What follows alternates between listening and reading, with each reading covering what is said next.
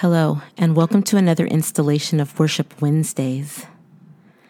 Name, a word or phrase that constitutes the distinctive designation of a person or a thing. God knows us because He created us. Not only did He create us, but He created us in His own image. He knows us personally, intimately. He knows those things that others could not possibly ever know. Regardless of how we present ourselves to others, God knows what is really going on in our minds and our most importantly, in our hearts. There is so much beauty in that because you don't have to pretend with God. You do not have to put on a brave face or try to be strong in His presence.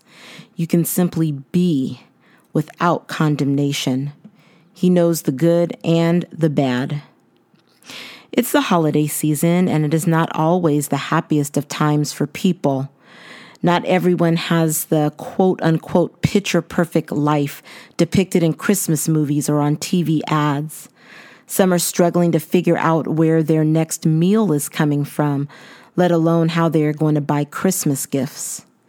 Christmas has been commercialized and turned into something that, in and of itself, causes and creates stress for many. I want you to know that God is with you. He walks with you, and His presence is always near.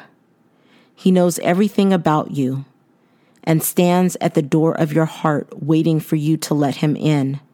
When you do that, when you allow Him to come into your heart, everything changes. Your situation may not change, the hardships may not end, but your perspective changes.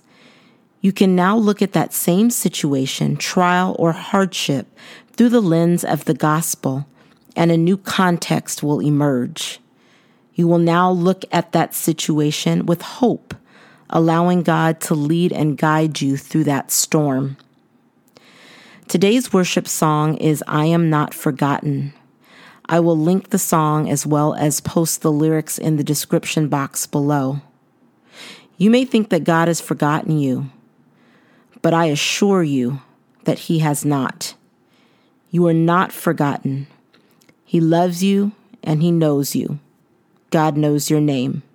Until the next time, I pray that you are blessed. I pray that your family is blessed. And remember that you are loved. God bless.